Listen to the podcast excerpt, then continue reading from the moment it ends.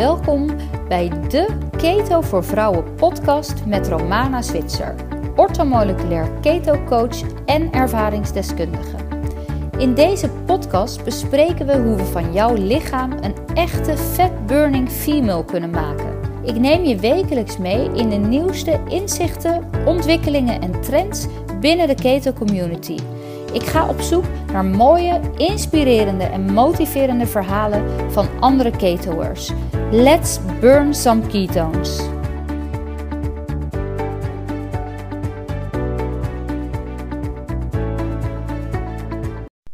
In deze podcast wil ik het met jullie hebben over wat er met je gebeurt als je bent afgevallen.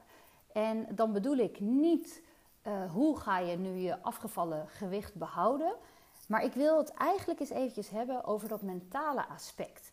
Je bent heel veel afgevallen, bijvoorbeeld 15, uh, 20, 10, 30, 40, 50 kilo. En je gewicht is in een, een, bepaalde tijd veranderd, omlaag gegaan en jouw lijf is natuurlijk daarbij ook heel erg aan het veranderen. Um, wat ik zelf ook hierin heb gemerkt, dat toen ik zoveel was afgevallen, en bij mij ging dat uh, bizar snel, um, dat mijn hoofd veel langer de tijd heeft nodig gehad om te wennen aan mijn nieuwe lichaam. Ik denk dat daar ook een soort, um, hoe zal ik dat benoemen, een, soort, soort uh, um, beschermingsmechanisme in zit. Hè? Misschien heeft dat hoofd ook nog een beetje het idee van: oké, ik ga hier niet te snel aan wennen, want stel dat ik binnen een paar maanden weer alles aankom en misschien wel meer, dan hè, wil ik mezelf daarin beschermen. Dus het zal misschien ook een soort onbewuste uh, uh, me mechaniek zijn. Um, maar ik weet echt dat ik daar zelf meer dan een jaar voor nodig heb gehad om mijn hoofd in dezelfde lijn te krijgen als mijn spiegelbeeld. En voor mij was dat niet eens zozeer um, van het per se wennen aan mijn nieuwe lijf. Uh, um, ja, hoe zeg ik dat? Uh, dat ik daar niet dus tevreden mee was, want ik was daar heel erg tevreden mee. Um, maar het ging echt over dat ik in mijn hoofd nog anderhalf jaar die dikke vrouw zag. En, hè, of in mijn geval dik meisje. Uh, en dat, dat, dat heeft mij echt een hele tijd gekost. En waar merkte ik dat nou aan? Voor mij was dat heel typisch dat um, zodra ik kleding ging kopen, en ik had dat dan nog steeds, uh, hè, nou ja, misschien niet een heel jaar, maar ik heb dat echt lang gehad, was altijd mijn eerste ingeving dat ik naar een grote matenwinkel ging. Hè? Of, of dat ik naar de grote matenafdeling liep. En dat duurde echt nou ja, maanden voordat mijn hoofd uh, echt uit zichzelf bedacht: je gaat nu gelijk naar een rek met broek 36. Ik kwam van broeken 46, geloof ik. Dus ik, ik weet echt nog dat, dat ja, ergens was daar ook heel lang nog een soort ongeloof van: oh ja, ik pas nu echt in die andere maat. Um, maar ook met het Um, ondanks dat ik dus al slank was, zag ik mezelf ook nog tijden groter dan dat ik was. En ik weet nog dat er een, een keer een, een, voorval was. Ik had, uh, we waren op een familieweekend en een schoon, nee, niet mijn schoonzus, maar een, een, uh, de, de, nou ja, iemand uit de familie, die was haar zwempak vergeten. En ik bood aan dat ze een van mijn zwempakken kon lenen. En uh, zij, was, uh, wat, wat, zij was sowieso veel langer dan ik, maar ook wat grover en wat steviger dan ik. En ik zei tegen haar van ja, ik weet niet of je mijn zwempak wel past. In de zin van, um, ik, ik, denk dat ik daar iets achteraan zei van misschien uh, is hij veel te, te groot voor jou. Zoiets, zo'n soort opmerking maakte ik. En ik weet nog dat mijn moeder mij hierop aansprak van, hè Romaan zie jij dan niet dat jij veel kleiner bent en, en inderdaad veel slanker bent? Dus, dus hoe zit dat in je hoofd? En ik weet nog dat ik me eigenlijk op dat moment pas besefte dat mijn beeld in mijn hoofd toen nog niet overeenkwam met het beeld wat ik van mezelf had. En misschien is dit wel iets wat trouwens heel veel vrouwen hebben hoor. Want ik zit ineens te denken aan een onderzoek um, uh, die ze wel eens uit hebben gevoerd. Ik heb dat wel eens uh, bij een programma gezien. Dat eigenlijk de meeste vrouwen zich allemaal uh, groter inschatten dan ze daadwerkelijk zijn. Ze hebben wel eens ehm, dus een test gedaan waarbij ze allemaal vrouwen in verschillende maten um, in hun ondergoed op een rijtje hadden gezet. En de deelnemer, die stond dan ook in de ondergoed en die moest dan bij de vrouw gaan staan, voor de vrouw gaan staan, waarvan ze vond dat zij het meeste op haar leek. Dus qua maten en gewicht. En ze hadden er dan wel voor gezorgd dat volgens mij alle proefpersonen die er in die rij stonden ongeveer dezelfde uh, lengte hadden. En keer op keer kozen al die vrouwen altijd één of twee uh, maten grotere vrouwen uit dan dat zij hadden. En dan waren die vrouwen ook altijd heel erg verbaasd als ze dan op de juiste plek werden gezet.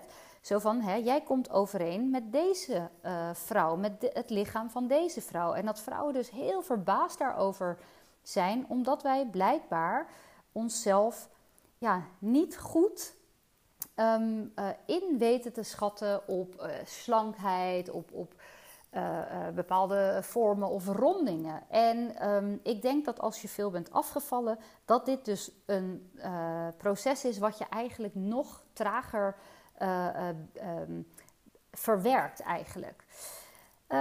maar ook als je nou zoveel bent afgevallen, hè, dan heb je vaak dus ook wel de neiging om je heel erg te focussen op de onderdelen van je lichaam die je nog steeds niet mooi vindt.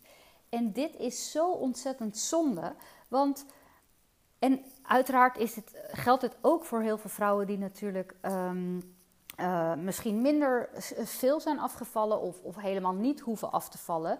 Wij vrouwen, wij zijn zo ontzettend kritisch naar onszelf en we hebben altijd de neiging om ons te focussen op de punten die we veel minder mooi vinden. Dat doen we automatisch, maar uiteindelijk is dat wel aangeleerd gedrag. En wij benoemen het ook vaak hè, naar onszelf. Hè. Dus zeker als je nog in dit proces zit, um, uh, uh, heb je uh, vaak dus de neiging om te zeggen van, oh ja, maar van mijn buik kan nog 10 kilo af, of vet, of weet ik veel wat, of centimeters. mijn armen zijn nu wel heel erg slap, of Ehm, ik wil dat ik nog een wat slanker gezicht krijg. En zo benoemen we vaak de punten die wij nog steeds niet goed vinden. En dat is natuurlijk mentaal werkt dat natuurlijk zo dat als je dat maar lang genoeg voor jezelf blijft herhalen, dan ga je dat natuurlijk ook geloven. Maar het omgekeerde werkt natuurlijk ook zo. Um, en dat is iets wat ik vaak de spiegeloefening noem. Um, heel waanzinnig om ook met je eigen kinderen te doen. Omdat uh, je moet je er echt heel erg bewust van wezen dat hoe jij met je lichaam omgaat, de dingen die jij erover zegt, uh, jouw kinderen um, bijna één op één overnemen. En uh, zelfs als wij vaak denken dat wij hè, dat niet echt met de kinderen bespreken, zien de kinderen feilloos waar jij in de spiegel naar kijkt, waar jij op moppert. Dat, dat doe je dus misschien niet eens heel bewust. Maar um, ook daar uh, heb ik in een eerdere podcast um, uh, verwezen naar het onderzoek wat uh, het merk Dove ooit heeft gedaan. Luister die podcast even terug. Ik weet even zo snel niet welke dat is, maar dat is er eentje uit de juli podcastmaand geweest. Um, maar wat je kunt doen als je die spiegeloefening doet, dat is dat je dus heel bewust gaat kijken en benoemen de dingen die jij prachtig vindt aan jezelf. En in dit geval mag je, wat mij betreft, jezelf best even voor de gek houden. Um, dat, dat klinkt eigenlijk heel verdrietig. Als jij dit nog niet vindt, namelijk. En, en dat is het verdrietige stuk. Want we zijn allemaal prachtig. We zijn allemaal mooi. Um, we hebben allemaal prachtige lijven die ons overal brengen, die continu voor ons aan het werk zijn. En vergeet dat niet. Jouw lichaam is 24/7 keihard voor jou aan het werk om jou in leven te houden, om alle processen gaande te houden. En dus dat alleen al is super mooi om uh, bij stil te staan, om trots op te zijn. De meeste van ons hè, zijn gezond, kunnen lopen, hebben sterke uh, benen die hen overal brengen, hebben um, uh, ja, hè, in de meeste gevallen hopelijk een gezond lichaam. Dus ga jezelf ook eens trainen in het omgekeerde. Dus in plaats van dat jij continu maar als eerste benoemt wat jij niet mooi vindt aan jezelf, ook al doe je dit enkel in je hoofd, jij gaat dat toch opslaan. Jij kunt jouw brein aanleren om, ehm, als het ware, jouw, jouw gedachten uh, te overschrijven. Ik, ik, ik, noem het wel eens, uh, of ik vergelijk het wel eens met als je een bestand opslaat, uh, een Word-bestand, en jij past dat aan en jij slaat het opnieuw op, dan um, overschrijft het het oude bestand. Alles wat daarvoor was, is weg en jouw nieuwe opgeschreven dingen worden opnieuw um, opgeslagen. En dit kunnen wij ook met ons brein doen. Dat is niet een kwestie van op één knopje drukken en klaar. Helaas niet, was het maar zo makkelijk. Maar door jezelf te trainen, um, kun je dit echt gaan doen. Nou, en wat bedoel ik nou met je mag jezelf voor de gek houden? Vind jij het echt lastig om te zien wat jij mooi vindt? Ga toch dingen benoemen. En al zijn het dus um, uh, dingen als mijn benen brengen mij overal heen en daar ben ik super dankbaar voor. Ga die positieve dingen opzoeken. Ga die eindeloos herhalen. Want hoe vaker je deze dingen tegen jezelf gaat zeggen, ook dit ga je namelijk geloven.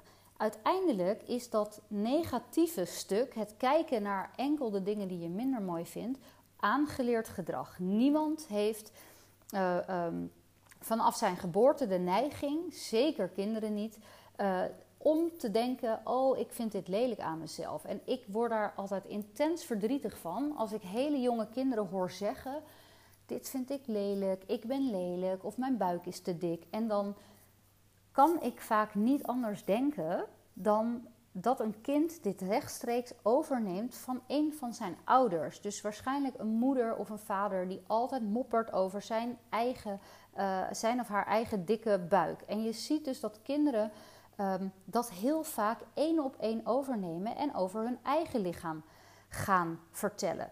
Um, en nou hoop ik uh, bij die kinderen die ik dan dat wel eens hoor zeggen, natuurlijk dat het helemaal niet zo is dat hun ouders dit tegen die kinderen zeggen. Wat natuurlijk helaas ook echt wel eens gebeurt. Hè? En soms onder het mom van een grapje.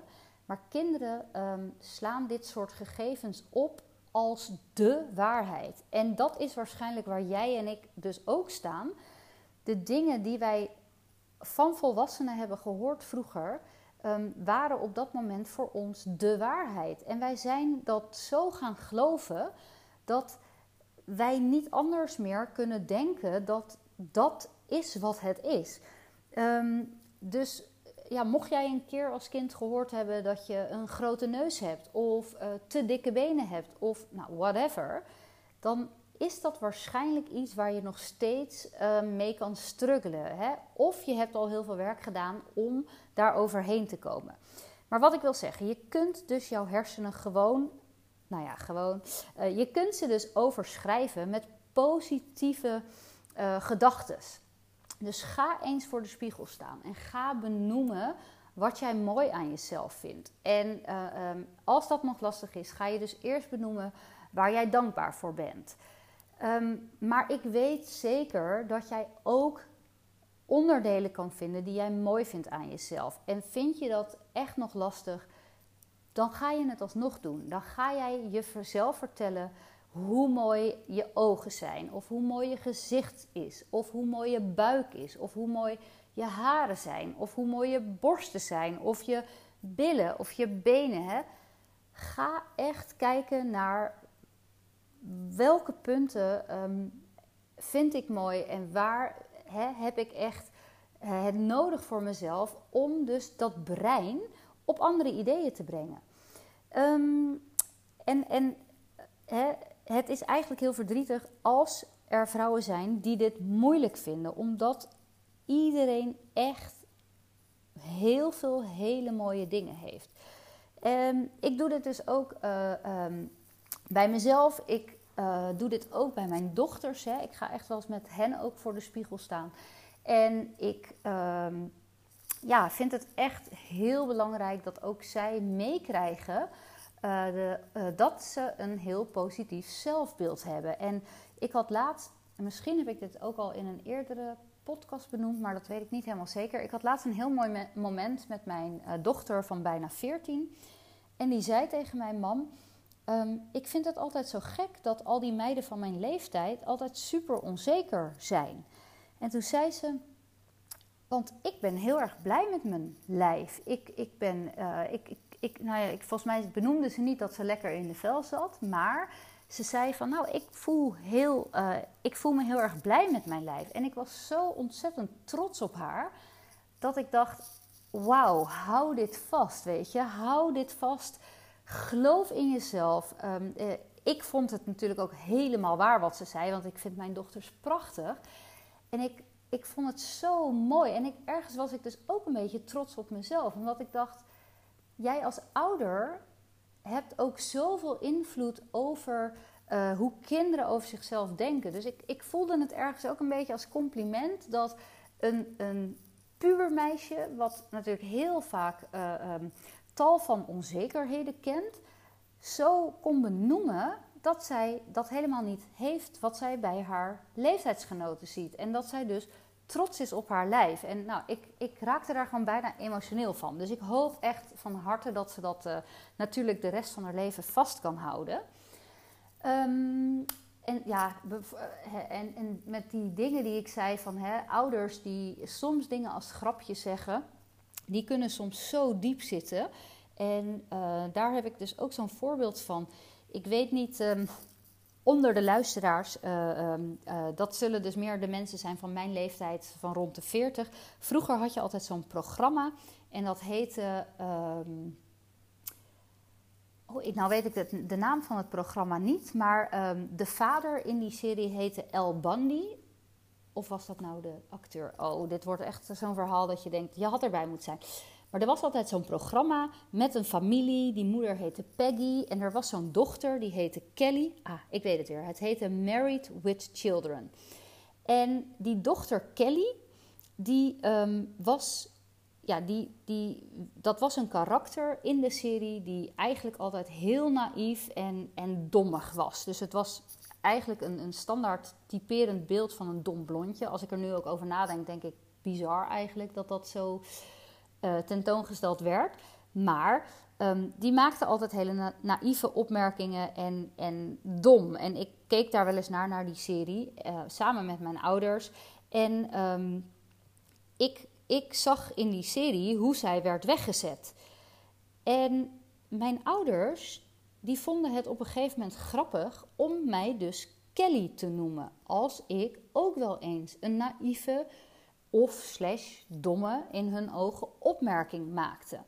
En mijn ouders hebben dat zo vaak tegen mij gezegd dat ik op een gegeven moment dus ook echt geloofde dat ik heel erg dom was. En ik heb daar later wel eens met mijn ouders over gesproken. Dat, dat, um, dat dit voor mij mega veel impact heeft gehad.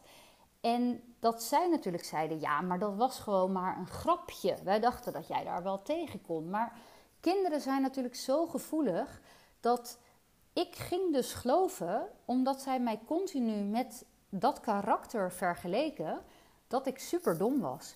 En dat heeft ervoor gezorgd dat ik dus heel erg.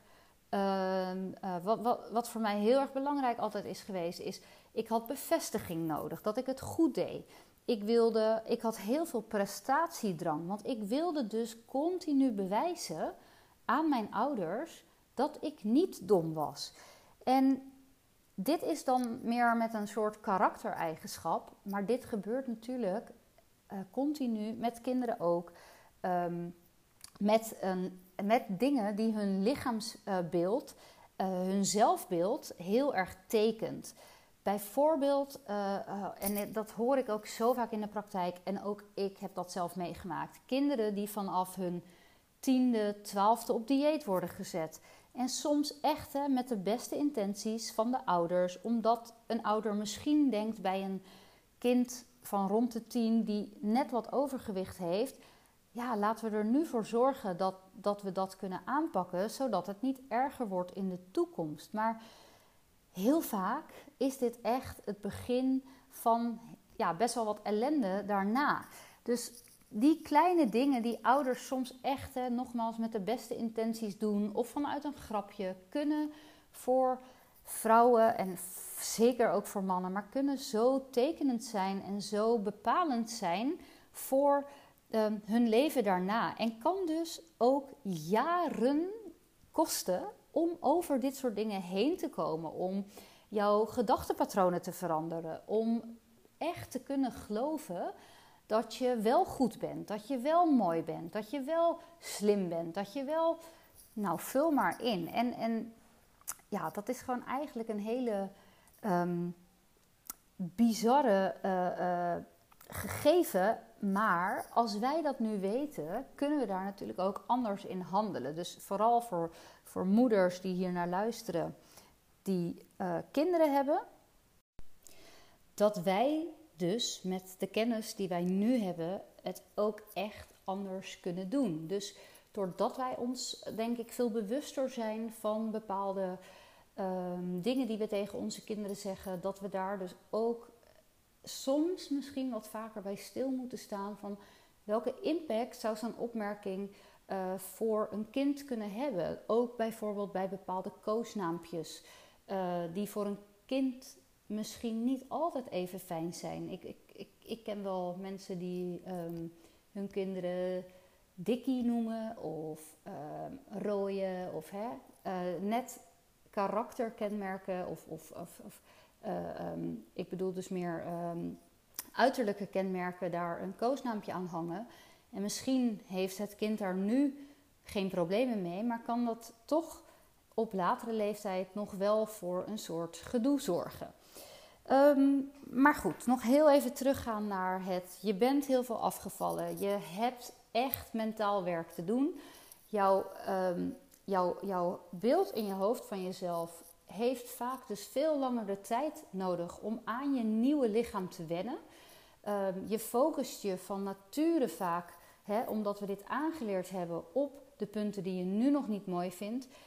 Je, je hebt hier dus ook een eigen rol in. Je hebt dus ook de rol uh, erin om je gedachten opnieuw daarover te vormen, om nieuwe paden aan te leggen. Door dus ook echt te, te gaan oefenen met kijken naar wat je wel mooi vindt en benoemen tegen jezelf wat je mooi vindt.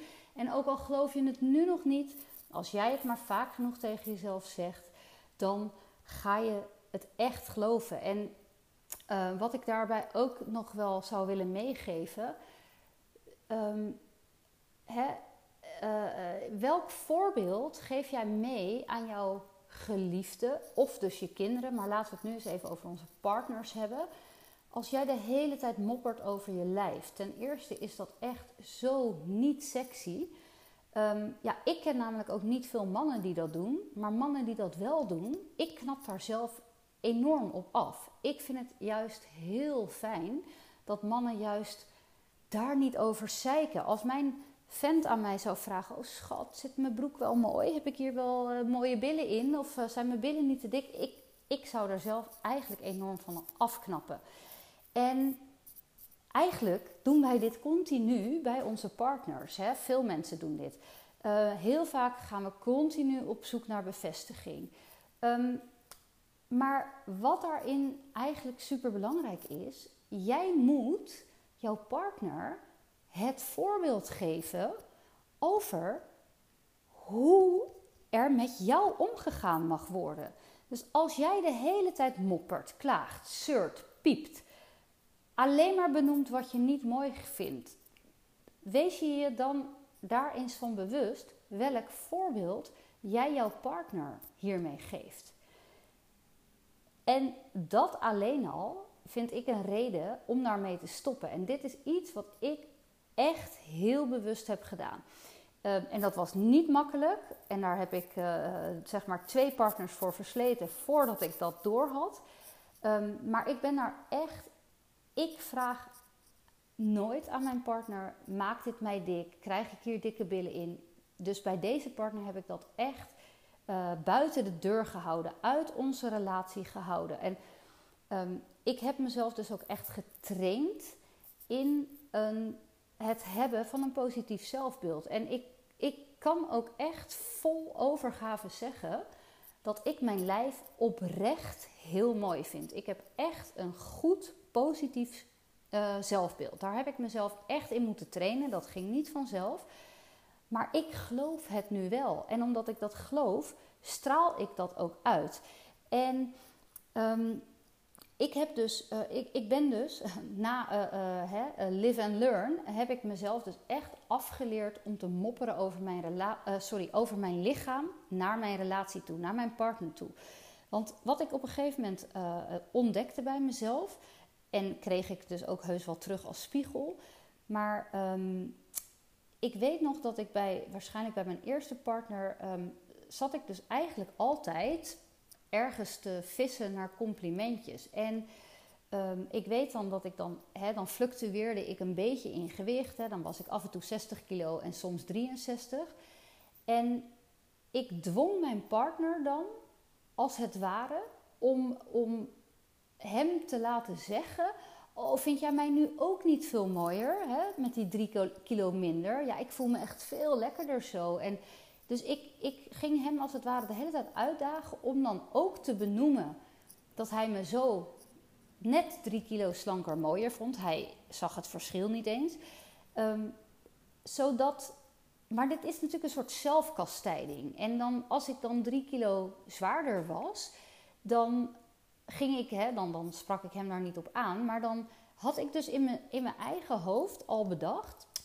Ja, hij zal mij dus nu wel niet mooi vinden, want ik ben uh, nu weer drie kilo zwaarder. En ja, hij heeft gezegd dat hij mij ook mooier vond met drie kilo lichter. Maar dit is natuurlijk de, de reinste zelfsabotage. Um, en zo ben ik me dus heel bewust geworden dat wij vrouwen ook heel makkelijk een beetje daarin, nou behoorlijk, uh, uh, die partners kunnen manipuleren. En dat ze het dus ook bijna nooit goed kunnen doen, omdat hè, wij daar altijd wel weer iets aan hangen. Dus ik ben daar echt heel bewust mee gestopt in deze relatie. Ik heb deze relatie inmiddels zes jaar, uh, omdat ik dus um, niet hem in die positie wil brengen dat ik daar later weer over ga mopperen van, oh ja, maar je zei inderdaad dat ik dikke billen had in die broek of whatever. Dus dat hou ik heel erg buiten de deur. Dus nogmaals, eh, geef het, geef het voorbeeld aan jouw partner hoe jij behandeld wil worden door hem. En het begint inderdaad echt altijd, het is super cliché, maar het begint echt met liefde voor jezelf. Dus als jij van jezelf houdt, dan geef je ook het goede voorbeeld hoe anderen van jou kunnen houden. En als jij niet van jezelf houdt, dan kun je toch ook nooit het goede voorbeeld geven. En hoe kan je dan verwachten dat iemand hè, eh, op een manier onvoorwaardelijk voor jou houdt, als jij dat niet eens zelf kan? En gelukkig kunnen onze partners dat vaak heel goed hè? En, en zien zij um, jou door hele andere ogen dan dat jij jezelf met jouw ogen bekijkt. Hè. Ik, ik weet nog dat, dat een van mijn partners ook wel zei van wauw, ik wou dat je jezelf eens kon zien door mijn ogen. Um, en ja, het is gewoon mega belangrijk dat jij gewoon voor jezelf het goede voorbeeld daarin geeft. Uh, dat je dus ook um, hè, bepaalde dingen die je van je partner niet tolereert, eigenlijk ook niet van jezelf moet tolereren. Als ik namelijk een partner zou hebben die continu tegen mij zou zeggen: Jezus, je hebt wel hele slappe armen. Of wat heb jij dikke benen? Want natuurlijk gaan dit soort gedachten ook nog wel eens door mij heen. Maar dan knap je toch super af. Dan dump je toch hopelijk deze man of vrouw. Um, maar wij doen dit wel zelf. Bij onszelf. Dus stop daarmee. Tolereer dit soort gedrag niet meer van jezelf. Benoem wat er mooi is. Benoem hoe lekker je in je vel zit. Ik zit hier helemaal met mijn armen mee te praten, omdat ik dus helemaal aanga van dit onderwerp. Um, benoem uh, dat je van jezelf houdt. Echt, jongens, meisjes, het is zo ontzettend belangrijk om dat in de basis goed te hebben. Nou, het is uh, een langere podcast geworden dan ik, uh, dan ik wilde eigenlijk. Maar ik denk, dit is zo'n ontzettend belangrijk onderwerp voor heel veel vrouwen. En eigenlijk gaat het natuurlijk um, over uh, ook vrouwen die misschien nog niet al hun gewicht zijn verloren. Het gaat natuurlijk in de basis over je zelfbeeld. Ik hoop dat je hier weer wat aan hebt gehad. En ik wil je weer bedanken voor het luisteren naar de Keto voor Vrouwen podcast. En tot de volgende aflevering. Dankjewel dat jij weer hebt geluisterd naar de Keto voor Vrouwen podcast. Ik hoop dat deze aflevering jou weer onwijs gemotiveerd en geïnspireerd heeft voor jouw eigen keto journey. Heb je vragen of suggesties naar aanleiding van het onderwerp uit deze aflevering? Schroom dan niet om mij te mailen. Dat kan via info@romanazwitser.nl, waarbij Zwitser gespeld is met een S vooraan en een Z in het midden. Je zou me ook een berichtje kunnen sturen via Instagram en daar ben ik te vinden onder romanazwitser.nl. Denk je dat er andere keto-vrouwen in jouw omgeving ook baat kunnen hebben bij de afleveringen uit de Keto voor Vrouwen podcast? Schroom dan vooral niet deze afleveringen te delen of een review achter te laten. Wil je zelf starten met keto? Kijk dan eens op www.ketovoorvrouwen.nl waarbij voor gespeld wordt met een 4. En daar kun je informatie vinden over mijn online programma. In dit programma leer je in 12 weken die echte fatburning female te worden met een gedegen achtergrond, met goede informatie, met weekmenu's, met alles wat je nodig hebt om van jouw keto journey een succes te maken. Nogmaals, dank voor het luisteren en heel graag tot de volgende keer. Een aantal disclaimers. Deze podcast is bedoeld als inspiratiebron. De luisteraar is altijd zelf verantwoordelijk voor het nemen van adequate beslissingen met betrekking tot de eigen gezondheid. Twijfelt u daaraan? Slikt u medicijnen of bent u onder behandeling van een arts of specialist? Overleg dan altijd met hen voordat u aan de slag gaat met enige leefstijl- of voedingsveranderingen, welke dit ook zijn. De informatie in deze podcast is nimmer bedoeld als vervanging van diensten of informatie van getrainde medisch professionals en of zorgverleners. De podcast is zo opgesteld dat de informatie vaak gericht is op afvallen en het verhogen en versterken van de gezondheid. Nimmer is Romana Zwitser aansprakelijk voor eventuele fouten en of onvolkomenheden, noch de gevolgen hiervan. Deze disclaimer geldt ook voor alle gasten die in deze of volgende podcast aanwezig zullen zijn. Bedankt voor het luisteren en tot de volgende keer.